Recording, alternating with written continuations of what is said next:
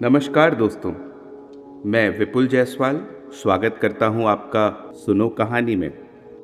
भारतीय रेल देश की जीवनदायिनी, कश्मीर से लेकर कन्याकुमारी तक हर पल आपकी सेवा के लिए मौजूद। 12 लाख से अधिक नागरिकों को रोज़गार देने वाला विश्व का सबसे बड़ा नियोक्ता। दोस्तों, हमारे देश में अनेकों ऐसे योद्धा हुए हैं जिनके योगदान के बिना भारतीय रेल को इन बुलंदियों तक पहुँचा पाना संभव नहीं था। किंतु इतिहास इन योद्धाओं के बारे में खामोश है। तो आइए, आज हम आपको ऐसे ही एक योद्धा, बाबा भालकू की अमर कहानी सुनाते हैं। इस कहानी को लिखा है श्री संजीव जायसवाल संजय ने, जो आर के पूर्व निदेशक हैं और रेलवे हेरिटेज का अभिन्न हिस्सा भी।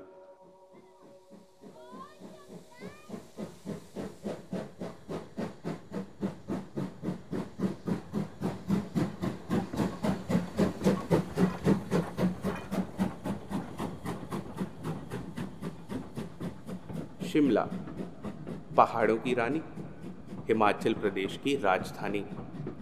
शायद ही कोई ऐसा टूरिस्ट होगा जिसने यूनेस्को द्वारा संरक्षित धरोहर घोषित किए जा चुके कालका शिमला रेल मार्ग पर चलने वाली खिलौना गाड़ी के सफ़र का आनंद न लिया हो। 103 सुरंगों, आठ सौ उनहत्तर पुलों और 919 घुमावदार मोड़ों पर जब यह ट्रेन पल खाती हुई चलती है तो मन सम्मोहित सा होकर रह जाता है। खूबसूरत नज़ारों को देखकर आँखें झुकने का नाम ही नहीं लेती।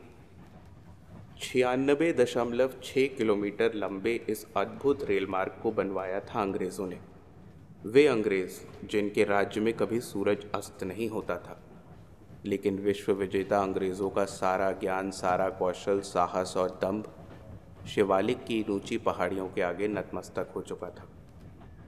अट्ठारह के गदर के बाद अंग्रेज़ों का परचम पूरे भारतवर्ष पर लहराने लगा था। अपनी राजधानी कलकत्ता से वे आज के पाकिस्तान, बांग्लादेश और संपूर्ण भारतवर्ष पर अपना शासन चलाते थे। किंतु सात समंदर पार आए अंग्रेज़ों को कोलकाता की गर्मी बर्दाश्त न होती। इसलिए वॉइसरॉय जॉन लॉरेंस ने अट्ठारह में शिमला को अपनी ग्रीष्मकालीन राजधानी घोषित कर दिया। कलकत्ता से शिमला की दूरी हज़ार किलोमीटर की है। गर्मियाँ शुरू होने से पहले अंग्रेज़ों का अमला कालका तक तो आराम से पहुँच जाता। लेकिन घोड़ों और खच्चरों से वहाँ से शिमला तक पहुँचने में उनकी हालत ख़राब हो जाती। उनके कई कर्मचारी रास्ते में ही बीमार हो जाते। एक दिन वॉइसरॉय ने अपने अफसरों से कहा, हम लोगों ने पूरे हिंदुस्तान में रेल लाइनों का जाल बिछा दिया है। जिसके बल पर हमारी हुकूमत आज बुलंदियाँ छू रही है। क्या हम लोग सौ किलोमीटर से कम पहाड़ियों के इस टुकड़े पर रेल लाइन नहीं बिछा सकते? सर बिछा तो सकते हैं लेकिन एक युवा अधिकारी कुछ कहते कहते रुक गया। लेकिन क्या? सर इसमें खर्चा बहुत आएगा। इसके बावजूद इन पहाड़ियों पर ट्रेन चला पाना मुश्किल होगा। हाँ कोशिश की जाए तो चार डब्बों वाली खिलौना गाड़ी चलाई जा सकती है। खिलौना गाड़ी? वाह बहुत अच्छा नाम बताया है तुमने। ऑफिसर खर्चे की चिंता मत करो। अपनी राजधानी तक का सफ़र आसान बनाने के लिए ब्रिटानिया सरकार कोई भी खर्च करने के लिए तैयार है। वॉइस रॉय की अनुमति मिलते ही इस परियोजना पर काम शुरू हो गया। और छियानबे दशमलव छः किलोमीटर लंबे रेल मार्ग को बनाने का ठेका डी कंपनी को दिया गया। कंपनी ने दूर दूर के पहाड़ों से मजदूरों को जमा किया और दिन रात काम होने लगा। लगातार विस्फोटों से शिवालिक की पहाड़ियाँ गूंजने लगी। एक साथ कई सुरंगों को बनाने के लिए सैकड़ों मजदूर और टेक्नीशियन दिन रात पसीना बहा रहे थे। विशाल काय पहाड़ियों से जूझते जूझते कई बार वे हार मानने लगते। लेकिन कंपनी के अनुभवी इंजीनियर मिस्टर बरोग उनका हौसला बढ़ाते रहते। जीवटता और साहस का दूसरा नाम थे मिस्टर बरोग। जहाँ कहीं भी कोई अड़चन आती, वे वहाँ पहुँच जाते। उनकी देख रेख में एक साथ कई सुरंगें तैयार हो रही थी। कंपनी का प्रबंधन बरोक साहब पर आँख मूंद कर विश्वास करता था, इसलिए वह जिस चीज़ की मांग करते कंपनी उसे उपलब्ध करा देती। रेल मार्ग का काम धीरे धीरे आगे बढ़ रहा था, लेकिन अभी असली परीक्षा आनी शेष थी। जहाँ पर सुरंग नंबर तैतीस बननी थी, वहाँ की विशाल काय पहाड़ियों का और छोर ही नहीं दिखता था। लगातार विस्फोट किए जा रहे थे, लेकिन किसी की समझ में नहीं आ रहा था कि सबसे लंबी इस सुरंग का काम कब पूरा होगा। उधर कंपनी इस काम को जल्द से जल्द करने का दबाव डाल रही थी। एक दिन बरोक साहब ने अपने सुपरवाइज़रों को बुलाकर आदेश दिया, इस पहाड़ी के दोनों तरफ़ से खुदवाई कराओ, उससे सुरंग जल्दी तैयार हो जाएगी। लेकिन सर, दोनों तरफ़ से खुदाई कराने में गड़बड़ हो सकती है। एक सुपरवाइज़र ने समझाया, कोई गड़बड़ नहीं होगी। मैंने खुद पूरी पहाड़ी का सर्वे किया है। दोनों तरफ़ से खुदाई कराने से यह सुरंग आधे समय में तैयार हो जाएगी, वरना इसके चलते पूरे प्रोजेक्ट में देरी हो रही है, बरूक साहब ने बताया। बरूक साहब बहुत अनुभवी इंजीनियर थे। सभी को उनके ऊपर अटूट विश्वास था। उनके दिशा निर्देशन में पहाड़ी के दोनों तरफ़ से खुदाई होने लगी।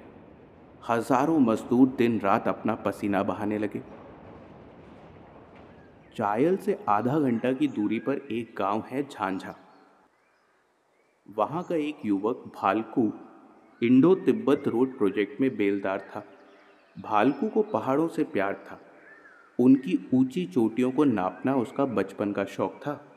इस इलाके की शायद ही कोई ऐसी पहाड़ी हो जिसके शिखर पर भालकू ने शीश न नवाया हो। इस शौक के चलते उसे इन पहाड़ियों के चप्पे चप्पे की जानकारी थी। इसी के चलते उसने इंडो तिब्बत रोड प्रोजेक्ट को पूरा करने में अंग्रेज़ों की काफ़ी मदद की थी।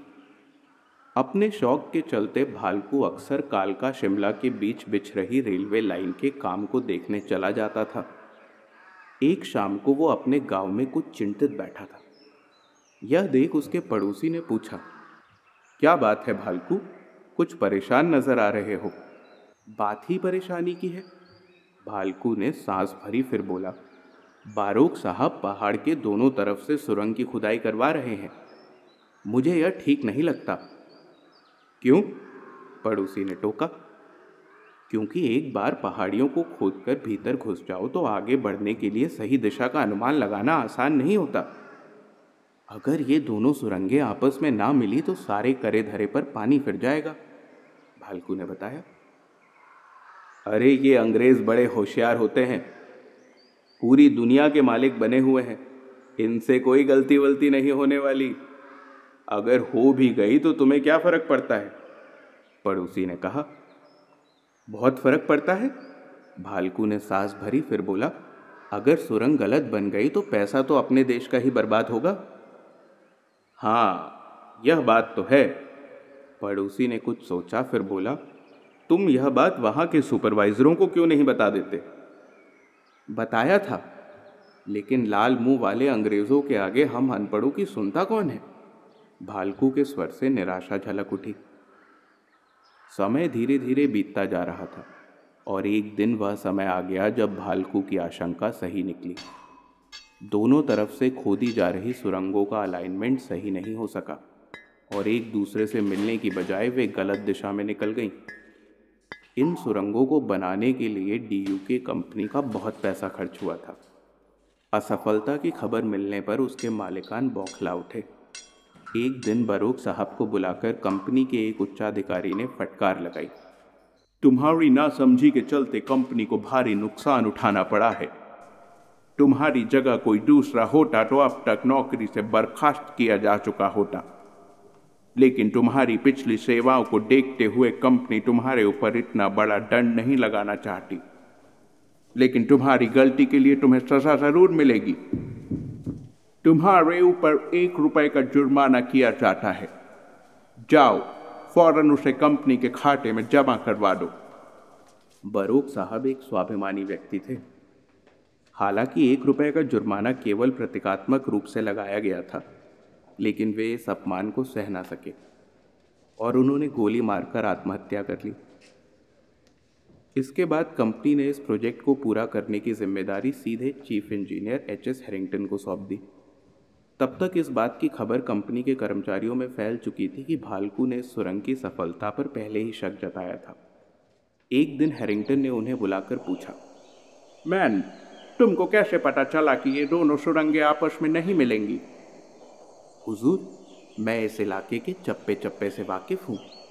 जिस जगह यह सुरंग बन रही है, उस पहाड़ी के बीच में कई ज़बरदस्त मोड़ हैं, जिनका अंदाज़ा केवल उसकी चोटियों पर खड़े होकर लग सकता है। सुरंग के लिए खोदे जा रहे रास्ते के भीतर से उसका अंदाज़ा लगा पाना नामुमकिन है। हैरिंगटन भालकू की बातों से काफ़ी प्रभावित हुआ। उसने भालकू को अपने साथ रख लिया। कुछ ही दिनों में भालकू उनका विश्वास पात्र बन गए। उनके साथ हैरिंगटन ने उस पूरे क्षेत्र का दौरा किया जिस पर रेल लाइन बिछनी थी। पहाड़ियों के बारे में भालकू का ज्ञान अद्भुत था। उन्होंने कई पहाड़ियों को चिन्हित करके बताया कि यहाँ स्टेशन बनाना ज़्यादा मुनासिब होगा।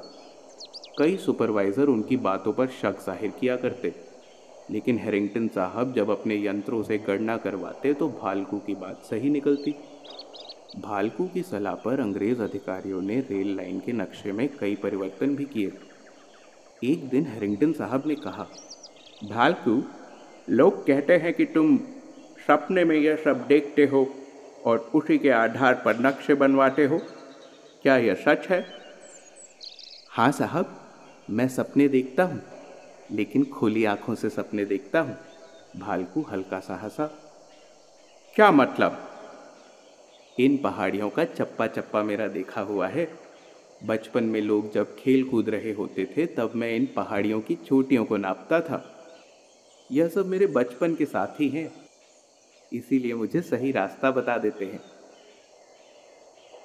हैरिंगटन साहब भालकू पर आँख मूंदकर विश्वास करने लगे थे।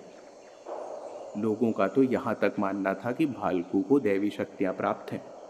उन्हीं के बल पर वह यह सब चमत्कार करते रहते हैं। लेकिन भालकू ने अपने मुँह से कभी इस बात को नहीं कहा। धीरे धीरे परीक्षा की वह घड़ी आ गई जिसने भालकू को इतिहास में अमर कर दिया। सुरंग नंबर तैतीस को बनवाने में बरोक साहब को असफलता हाथ लगी थी। इसीलिए हैरिंगटन साहब ने उस पहाड़ी का दोबारा सर्वे करवाकर नया नक्शा बनवाया। जिस दिन खुदाई शुरू होनी थी, उस दिन वे भालकू को वहाँ अपने साथ लेकर गए। भालकू ने उन पहाड़ियों पर खुदाई करने के लिए लगाए गए निशान को देखा। फिर बोले, साहब, खुदाई यहाँ से नहीं, बल्कि उस बड़े वाले पेड़ के पास से करवाइए।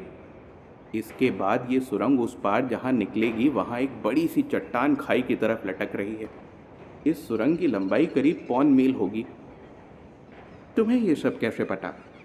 हैरिंगटन साहब चौक पड़े। मैं अपनी लाठी से इस पहाड़ी की ऊंचाई, चढ़ाई और ढलान ना पाया हूँ।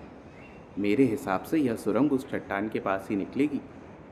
तुम पूरी पहाड़ी ना पाए और हमें बताया तक नहीं। साहब, इसमें बताने वाली क्या बात है? यह तो मेरा फ़र्ज़ था। भालकू मुस्कुराए।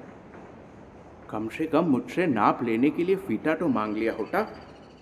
क्या आपके पास इतना बड़ा फीता है जो इस पहाड़ी को नाप लेता? हम पहाड़ियों के लिए हमारी लाठी हमारी रक्षक भी है और मार्गदर्शक भी। मुझे अपनी लाठी पर पूरा भरोसा है। इसका नापा कभी गलत नहीं हो सकता। You are great Bhalku. You are great Harrington साहब ने भालकू की पीठ थपथपाई, फिर उनके दिशा निर्देशन में सुरंग की खुदाई करवाने लगे। दुर्गम पहाड़ियों के बारे में भालकू का ज्ञान अद्भुत था। सुरंग बनाने में कई बार अड़चने आई। लेकिन भालकू ने सभी का हल निकाल लिया। धीरे धीरे वह दिन आ गया जब सुरंग पहाड़ी के दूसरी ओर निकल गई। आश्चर्य की बात थी कि उसकी लंबाई भालकू द्वारा बताई गई लंबाई पौन मील के बराबर अर्थात एक दशमलव एक चार तीन किलोमीटर थी। इस सफलता से भालकू की प्रसिद्धि दूर दूर तक फैल गई थी। इस समय तक वे अधेड़ हो चुके थे। इसीलिए लोग उन्हें बाबा भालकू के नाम से पुकारने लगे थे। कालका शिमला रेल मार्ग के निर्माण का कार्य अठारह सौ अट्ठानबे में शुरू हुआ था और सितंबर 1903 में पूरा हुआ। 9 नवंबर 1903 को एक भव्य समारोह के साथ इस रेल मार्ग को प्रारंभ कर दिया गया।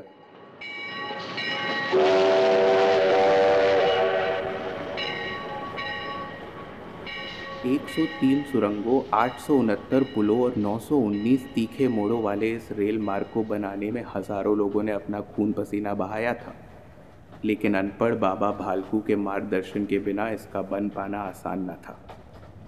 उनकी सेवाओं के प्रति सम्मान प्रकट करने के लिए भारत सरकार ने 7 जुलाई 2011 को शिमला रेलवे स्टेशन के पास बाबा भालकू रेल म्यूज़ियम की स्थापना की है। जहाँ इस रेल मार्ग और सुरंगों के निर्माण से संबंधित कई यादगार वस्तुएँ रखी हैं।